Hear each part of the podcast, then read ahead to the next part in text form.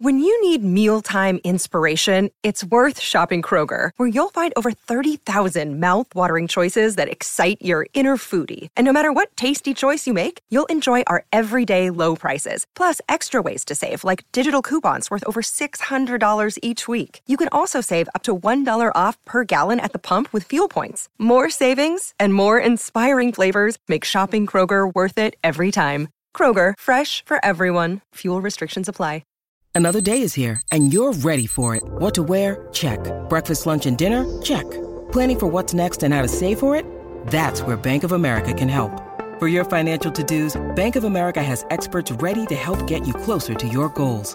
Get started at one of our local financial centers or 24/7 in our mobile banking app. Find a location near you at bankofamerica.com/talktous. What would you like the power to do? Mobile banking requires downloading the app and is only available for select devices. Message and data rates may apply. Bank of America N.A., member FDIC.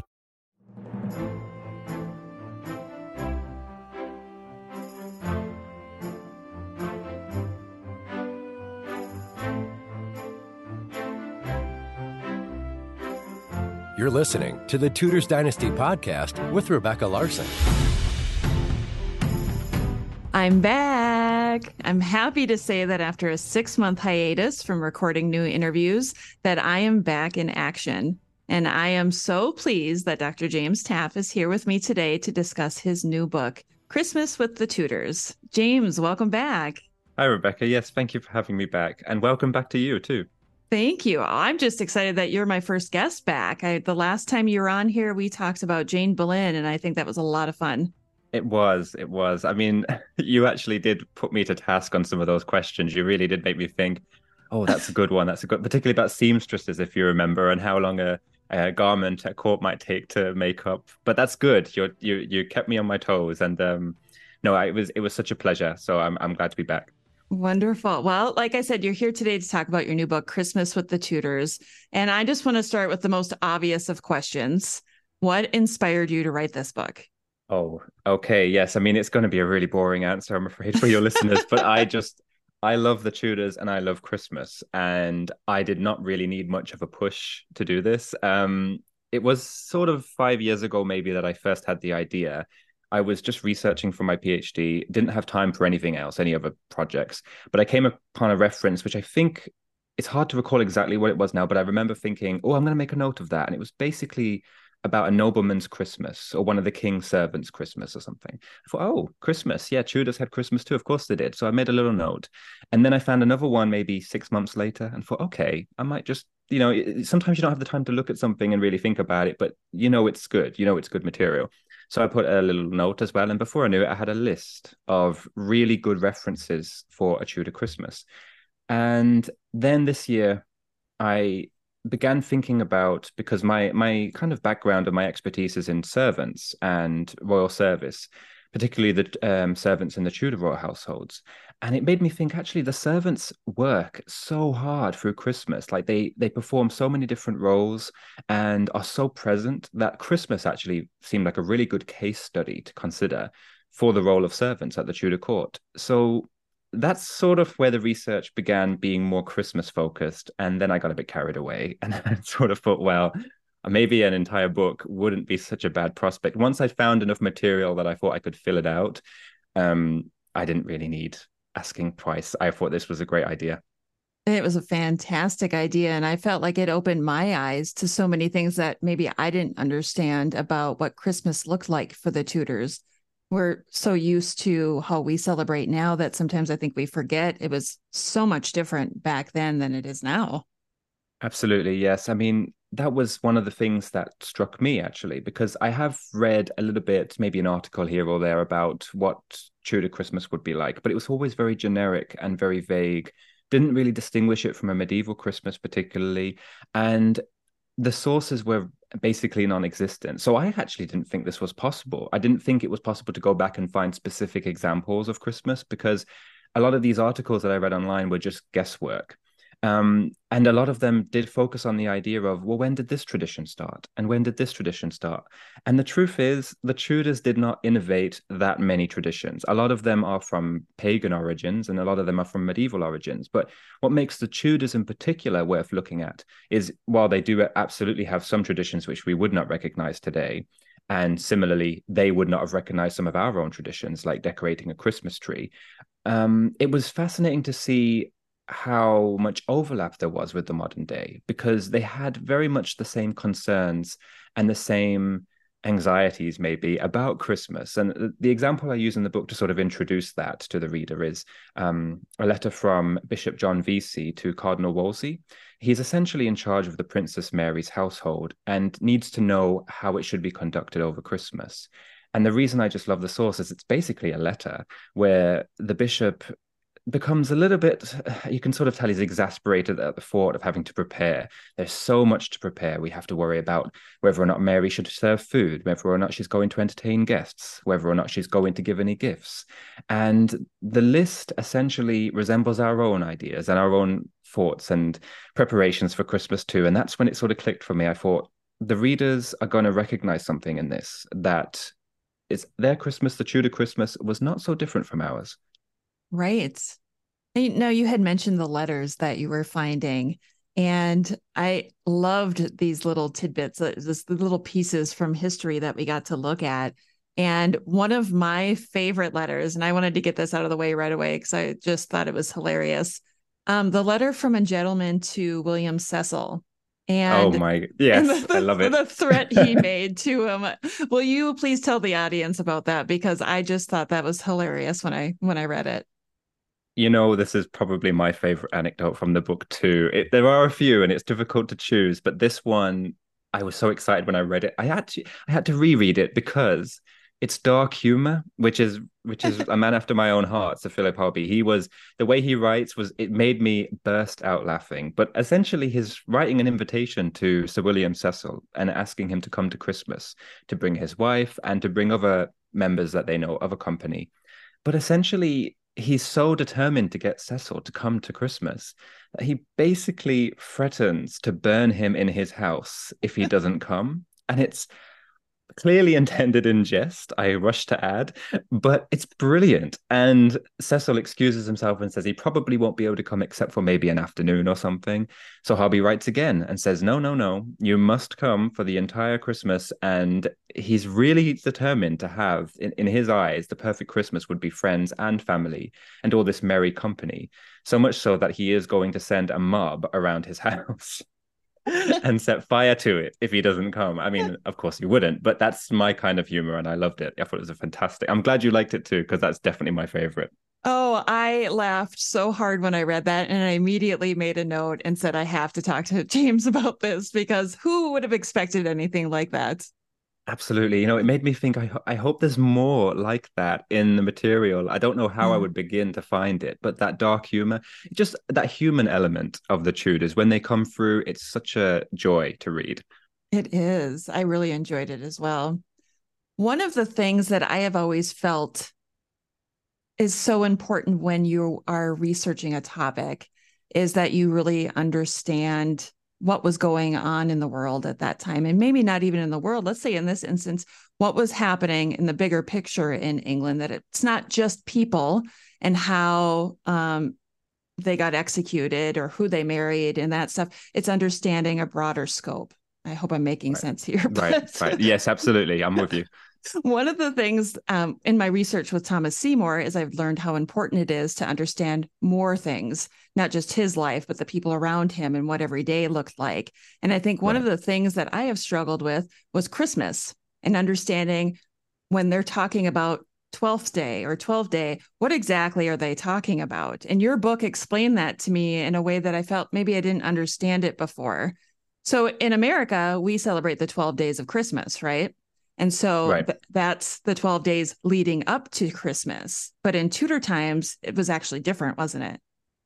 It was. I mean, of course, everyone has their own traditions, whether they've been developed by their own family or, as you say, regionally, depending on where you live and where you've grown up. The Tudors celebrated something which they sometimes refer to as Christmastide or Twelvetide, which was essentially the 12 days of Christmas, but to them lasted from Christmas Day on the 25th of December to the Feast of the Epiphany or Twelfth Night on the 5th of January. And essentially throughout all 12 days, there were all kinds of celebrations and also, of course, religious observance. So essentially they have our how we celebrate our Christmas day and perhaps the days running up to it when we start decorating the house or baking cookies or something like that. They really waited until Christmas Day to kick off the celebrations, and the period preceding that was Advent, which for the Tudors was marked by fasting, and their houses would not have been adorned with all sorts of decoration as they did until Christmas Eve at the earliest, and they would have set aside the kinds of foods which they were thought were rich, like cheese, meat, and eggs, for things like soup and fish. And to be honest, there's a few examples in the book about how that's different and how it doesn't. That's really quite striking. But to me, I always think 12 days of celebrations, I'm exhausted just thinking about it. I am so tired after Christmas Day. I love the Christmas season. As soon as December hits, I'm right there. I'm decorating my tree and I'm baking some mince pies or something. But realistically, 12 days of celebration must have been hard work. So maybe they knew what they were doing when they had more of a sober, restrained time right up until Christmas Day. Right. Not only hard and expensive. Oh, expensive. Yes, absolutely. I mean, that was one of the things that really comes across, especially for Tudor royals and nobles, because they not only had to, say, give gifts to one another or to hold banquets, but they opened up their houses and their courts for their communities and for their tenants and their neighbors. And so the expense of not just holding their own Christmas, but celebrating Christmas with their affinity, the people who were around them, courtiers and counselors, and it wasn't just family; it was friends as well. You do get an impression from the sources that it was expensive, and there are a few little anecdotes which I particularly like. The one that's jumping out to me is there's a clerk who works in Princess Elizabeth's household. I don't remember the year off the top of my head, but essentially he is tasked with explaining why Elizabeth's household is spending so much, and it's why they're spending so much in December and January. And he essentially has to write up this report, this account, which explains that, of course, we're going to be burning more charcoal, and of course, we're going to be feeding more people. It seems a bit redundant. Why does he have to say it? Of course, it's Christmas. We're spending all this money, and Elizabeth is incurring all these extra charges because her honor is dependent on how she celebrates Christmas and who she invites, and of course, all of the gifts that she has to give and the people she has to feed as well. So yes, expensive it was. Some of the traditions that they had, I would love for you maybe to go into them a little bit. Could we start with what the Lord of Misrule was? Absolutely, yes. So this is probably my favorite tradition, which the Tudors adopted. It was essentially that around Christmas, a young lad was appointed as the Lord of Misrule. And the point of this essentially was to upturn this very strict hierarchy at the Tudor court and have a more lowly, humbler servant take charge of directing and producing entertainments and revels at court throughout the festive season. It's an unusual tradition to modernize, I suppose, but the idea behind it, I think, was that they just would get a lot of fun out of it from giving a younger and sort of less restrained and sort of more imaginative person at court to have full control of the festivities. And often their imagination knew no bounds or any financial constraints. Again, this was a very expensive tradition. But the case study I focus on in the book is George Ferrers, who was Edward VI's Lord of Misrule for at least 2 years. And the material is just extraordinary. I mean, I really didn't have to work very hard for it to make it entertaining, because they really spoke for itself. There's letters from Ferrers to Thomas Cowarden, who was master of the revels, and also from Edward's council to Thomas Cowarden. Essentially, it's a long list of demands where Cowarden is expected to provide just about anything that Ferrers asks for, anything that can come into his mind, not to compromise his vision or any of his ideas. He has full reign to ask for whatever he wants, and he's slightly juvenile, slightly drunk with power, slightly annoying, even to the modern reader. And but his incessant demands are so, it's with the spirit. He really does embody the role, because the whole point of it was, isn't that funny? Isn't that hilarious that this young lad is now Lord of Misrule and is essentially able to act without deference to his seniors and to his superiors, and demand all manner of kind of pageants and pastimes to be held in his name for him and his court of Misrule, as it was. I just love the sources that have survived for this. And without I don't want to say too much because I don't want to spoil it, but I personally think that tradition should be brought back. I think it's brilliant. I would love to see someone from the younger generation having the power to decide how our streets are decorated for a year, or how the church should be decorated, or whatever. I mean, but it's unusual to modern eyes to think that why are they doing that? That's weird. But it's a lot of fun, and it really did. It made me smile a lot while I was researching and writing it. It is a lot of fun. It sounds like who wouldn't want to be the Lord of Misrule? Oh, absolutely. I mean, I think that'd be fantastic. So other than the Lord of Misrule, I really liked a part in the book where you talked about some games maybe that they played or things that they did. And one of the things that you mentioned was at the Tudor Christmas table, a game called Snapdragon. Yes, I really shouldn't take too much credit for this because I read this first in a book by Alison Weir.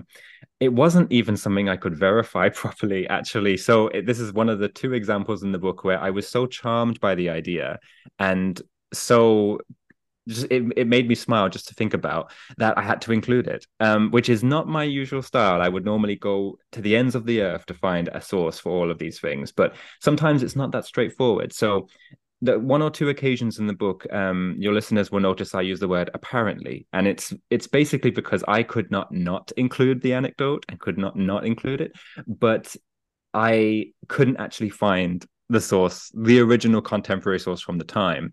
And so I sort of signposted to the reader, apparently. But this game, Snapdragon, which was essentially this, a bowl of dried fruits and nuts were passed around, and it was in a bowl of brandy.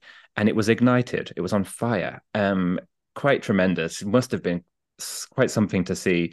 And the daring players would attempt to snatch the snacks from the flames without burning their fingers.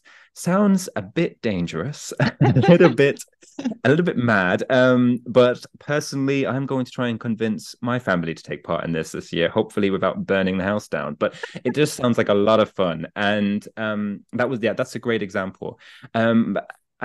There are a few, quite fittingly for Christmas time, there are a few anecdotes like that which are difficult to verify because you wonder if they've come through legend and just sort of distinguishing between myth and legend and what actually happened. There's so many around Christmas, and you know, it seems quite fitting, really. I tried, as I left a fair few of them on the cutting room floor because some of them I just thought were outrageous and definitely couldn't be verified, but that one rings true to me. I love these stories. One of the other things, and I hope I'm not like just spoiling all the like the best points of your book. Oh no, it's a book of anecdotes. You would never be able to get through them all. So please do. One of the other parts you talked about, Twelfth Night, that the special cake was sometimes made that had a bean in it. Can you have to tell the listeners about this, and then I want to understand what that really meant in the big picture for these people. Oh, well, that second part of the question might be a tall order for me, because I'll read something and I'll think, what? Hold on. And then I'll read it again. And I think, no, not making any more sense the second time around, actually. But it's so interesting. Sometimes you just have to let it speak for itself and allow the reader to make their own interpretation. A lazy historian, you might call me, but actually it was nonsensical, and well, I'll have to explain it now, won't I? Yes. But the Tudors loved to feast at Christmas, as they did all through the year, but Christmas especially. And often the food itself would double as a prop or a sort of party game, essentially, which kind of resembles our Christmas today in terms of having games at Christmas. But on the 12th night, yeah, there was a special cake, which was fruits, honey, spices, and flour, of course. But baked within it was a dried bean. Doesn't sort of sounds like a choking hazard waiting to happen, but essentially whoever got served the bean would become king or queen of the bean. Now, when I first read this, I thought there's no way that's true. This one's not going in the book. Not a chance. I just thought I want another one of those myths. But then I found the source and I was like, OK. So in 1563, a Mary Fleming, a maid of honor serving Mary Queen of Scots, essentially took on the role of Queen of the Bean. And the ambassador at Mary Queen of Scots court seems very sort of overwhelmed and impressed by this young woman and this tradition, which to us might seem a bit bizarre, but I suppose it's just one of those things that the Tudors did, which was very fun. And he writes, my pen staggers and my hand fails further to write. The Queen of the Bean was that day in a gown of cloth and silver, her head, her neck, her shoulders, the rest of her whole body so beset with stones that more in our whole jewel house were not to be found. So essentially, they decorated this young girl up like a Christmas tree, and there she was, looking quite fabulous, and she was Queen of the Bean. And again, another example of them upturning that strict hierarchy, which was obviously so important at court. But they love to see it turned on its head, and to see someone in a more lowly role, like a maid of honor or a page of the chamber, suddenly become Lord of Misrule or Queen of the Bean. Don't ask me to explain it. I don't really fully understand it, but that's my best interpretation, that they love those humorous. They thought it was funny to see someone of a lower station be treated with absolute reverence for a day. I don't know how I feel about that. It's like they're laughing at them. Yes, I think it's meant to be like a privilege. Like for Mary that day, she's going to be treated like a queen, and surely she would enjoy that. That's if she didn't choke to death on the bean in the first place. I mean, there are a fair few of these in the book where the reader will have to use their own interpretation. I do my best to understand and to transport myself to the Tudor court and think, yes, okay, what's that? But my understanding is it was just fun, and they wanted it to be light and humorous, and they're laughing at them, but I think laughing with them too as well. Let's hope so, because otherwise then it's a little bit more sad, isn't it? A little bit mean, yes. It might be like I don't know the game, like a duck, duck, goose sort of thing where, you know, you're sort of it, you've been tagged and you're it. And maybe that's what it was. But they make it sound that one report that I managed to find anyway, makes it sound like she would have been sort of treated more honorably than normal. Like she was the queen for the day. I imagine Mary, Queen of Scots, probably even showed her some reverence and joined in the spirit of it. Yeah. See, that's nice. I do like that part of it. Now, you mentioned that she was dressed up, so to speak, like a Christmas tree. And that's something that I find interesting too. Did they really have Christmas trees? I think we can confidently say that they didn't.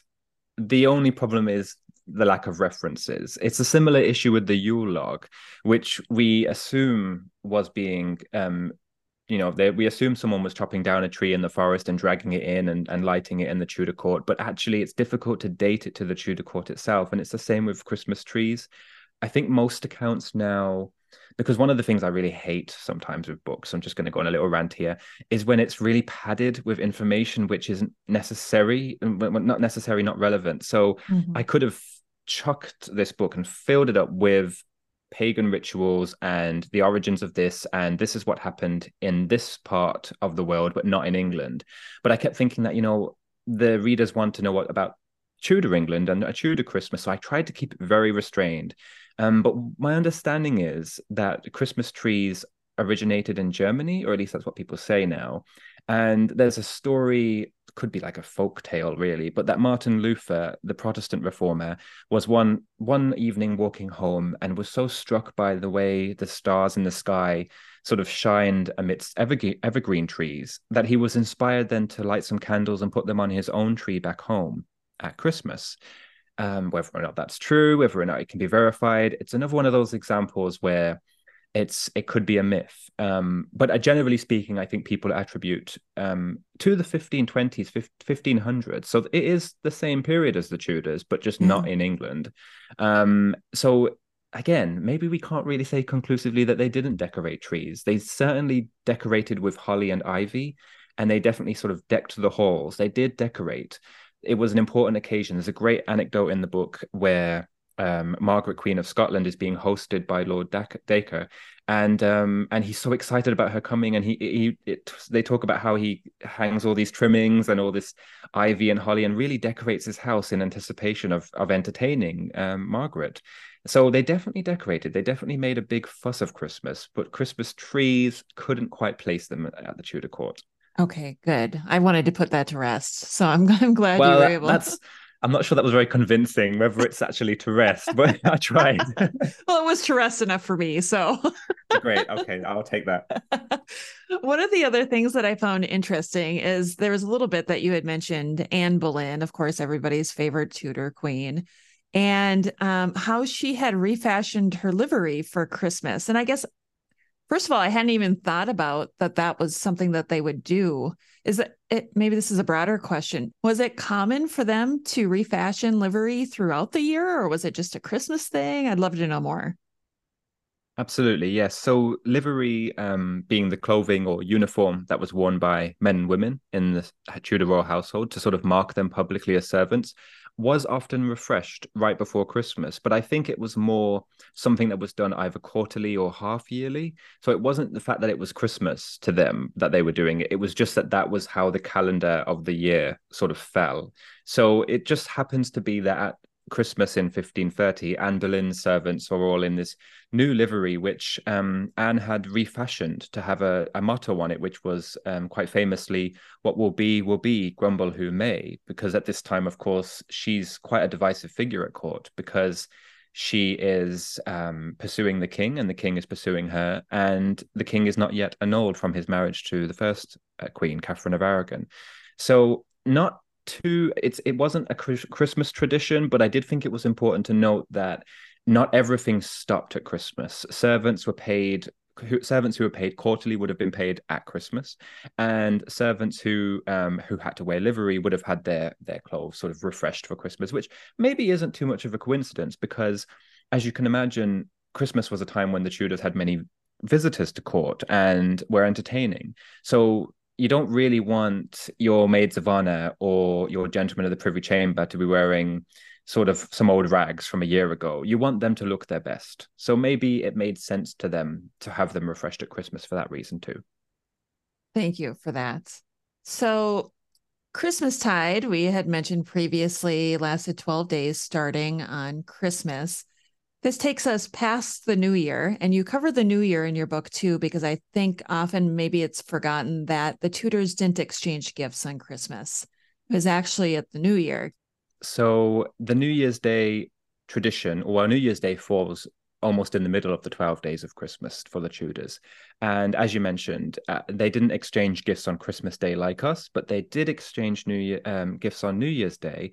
And the significance of that was just the same as it is for us today. It was an exchange of gifts. The fact that it happened on a different day is fairly inconsequential, because it still resembles the tradition of exchanging gifts and all that comes with exchanging gifts. So there's the preparation that comes into getting a gift. You have to put some thought into it. You have to send your servants out to shop for it. You have to have, if it's an item of clothing, you have to have it made up. If it's an exotic animal, you have to have them brought in. But yes, so the Tudors royal, I should specify, they had ceremonies at court on New Year's Day where they exchanged gifts, beginning with the king and queen exchanging their gifts, and then the courtiers and councillors' gifts, and then some from further afield too, generally noble men and women. And the point of the exchange was, well, to bring merriment, as gifts exchange is, but it was such an important ceremony because in terms of your own status, you had to make sure that the king or queen remembered you and that they knew that you remembered them. And so what you sent was actually quite important. You wouldn't want to send something too forgettable, like a purse of gold. Particularly later in the Tudor period, it became more and more important, and there was more intense competition to send a really good gift. And so there was that element of anxiety about whether or not your gift would be good enough and how it was going to be received. And because it was done in a ceremony, it wasn't private.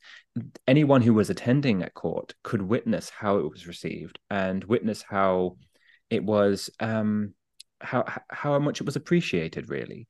And so, and they even had cupboards and mantelpieces sort of made up just to put the gifts on display. So if you gave something that was insignificant or not impressive enough, you might not even have made the display. You know, it was quite an important thing to really, with the Tudors royal, it was a lot of thought had to go into what gifts were sent. And I tried my best to put as many examples in that chapter of the more memorable and extravagant gifts, but also some of the humbler gifts too. My favorite that sticks out, and I will never forget it, is that Henry VII once received a leopard, which seems a little bit extravagant and a burden, I would say. What do you do with it? But then there's other ones like rich jewels and clothes and things like that, and some great examples in the book, which again, material which I didn't really have to work very hard with because it just spoke for itself. It was fantastic. Of someone petitioning, or rather soliciting, one of Elizabeth's ladies in waiting for advice. What would Elizabeth like for Christmas? And the detail is fantastic because it really gives you an impression not only did their servants, the crown servants, know them so well and could advise them, but also the anxiety and sort of the pitfalls of the exchange really come through. And it resembles again today. I mean, I hate gift giving. I hate trying to figure out what to give people. I'm such a bad judge of character. Even the people I know and love in my life, I still get it wrong. You know, I'm sure I know my mom by now, but every now and then I'll get her something and she's fighting from rolling her eyes. It was the same thing at the Tudor court. You couldn't always get it right. And I also included a few examples where people got it wrong. So without wanting to say too much, it's a really interesting dynamic. This book is so good. I implore people to go out and order it. Where can they find your book right now? They can find it exclusively on Amazon. That is, it's an Amazon exclusive. So it should be wherever you are in the world, you should be able to order it. But yes, Amazon is where you would find it. Well, perfect, because we're coming up on the Christmas season right now. So I guess we are in the Christmas season. But this is a book, I would assume, if you go on Amazon today, you should be able to get it before Christmas. So please head on over to Amazon and look up Dr. Taffe's book today. There'll be a link in our show notes. And we could talk about this probably for an hour, but I want to leave some for the book. Oh, yes, I appreciate that. Yes. And thank you for your kind words as well. I really appreciate that. Well, we always love having you on the show. So just know you are always welcome back. Thank you so much for being here today. Thank you, Rebecca. It's been my pleasure, really. Thanks for listening to this episode of the Tudors Dynasty Podcast.